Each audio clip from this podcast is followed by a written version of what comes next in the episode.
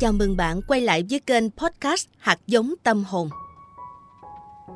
Hôm nay kênh Sách hay Podcast xin giới thiệu đến quý thính giả phần tóm tắt cuốn sách Quyền tách khỏi đám đông của tác giả Hi Che Trung.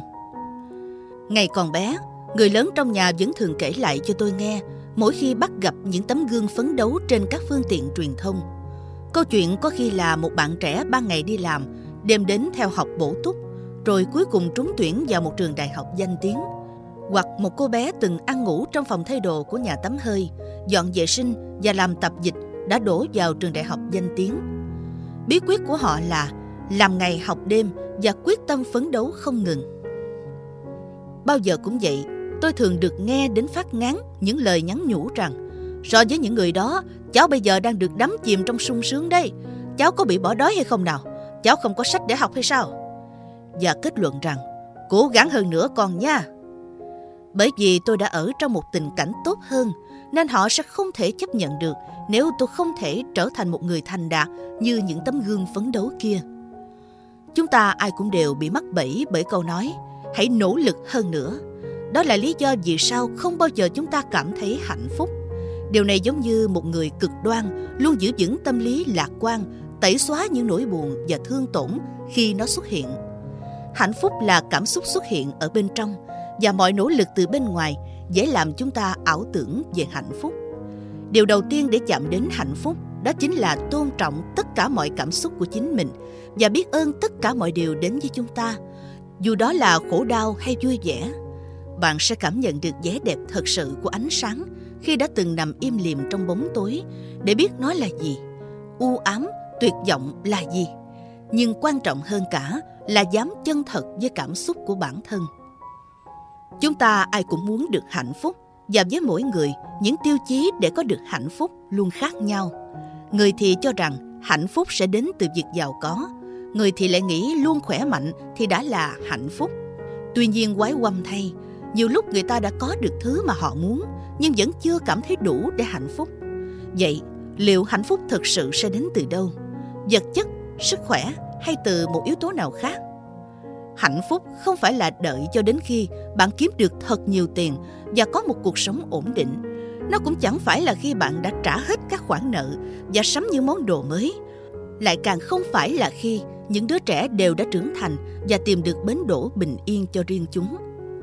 Hạnh phúc là khi bạn dừng lại những tham vọng, lẫn sự bận biệu của con tim. Chỉ thả lỏng tâm trí và dùng toàn bộ cơ thể để cảm nhận mọi sự diễn ra quanh mình. Hay nói cách khác bạn sẽ cảm thấy hạnh phúc khi không làm gì cả. Đó là chia sẻ của tác giả Hi Che Trung trong quyển Quyền tách khỏi đám đông. Quyền tách khỏi đám đông được xem như một cuốn cẩm nang chứa đầy những bí kíp giúp cho người đọc khám phá những bí ẩn của hành động không làm gì. Chính là giai đoạn quan trọng để biết chính mình, độ lượng với chính mình để tích góp năng lượng cho một hành trình mới. Tác giả đã chia sẻ những điều rất thú vị như không đặt mục tiêu 100 điểm, bước đi theo tốc độ của riêng mình hay thử một ngày sống trọn con tim. Bên cạnh đó, Hi Che Chung cũng bàn đến cách hóa giải những điều tiêu cực trong cuộc sống để chúng thôi làm bạn phiền lòng như không chán ghét một cái tôi rỗng túi và thoái chí, chung sống với sai lầm hay dù mọi người can ngăn. Từ đó bạn sẽ tự mình nhận ra đâu mới là hạnh phúc thật sự và làm thế nào để có được nó. Bạn không nhất định phải đến được một nơi nào đó, mà chỉ là thử làm một cái gì đó mà bạn muốn làm thôi. Thế giới này không có điều gì là vô ích, chỉ cần giữ một quan điểm đúng đắn, mọi thứ đều dẫn đến con đường tìm ra hạnh phúc.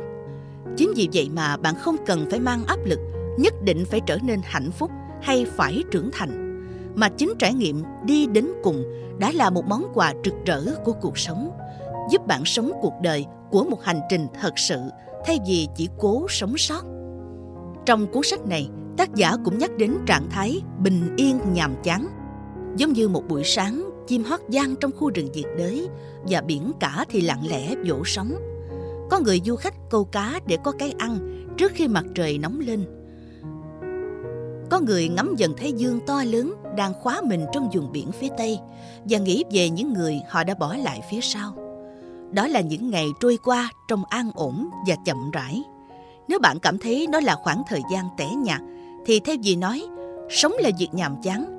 Trước khi thở dài lo lắng vô ích hay cảm thấy thảm hại, thì hãy thử nói, chúng ta có quyền buồn chán, có quyền tha thẩn trong chơi.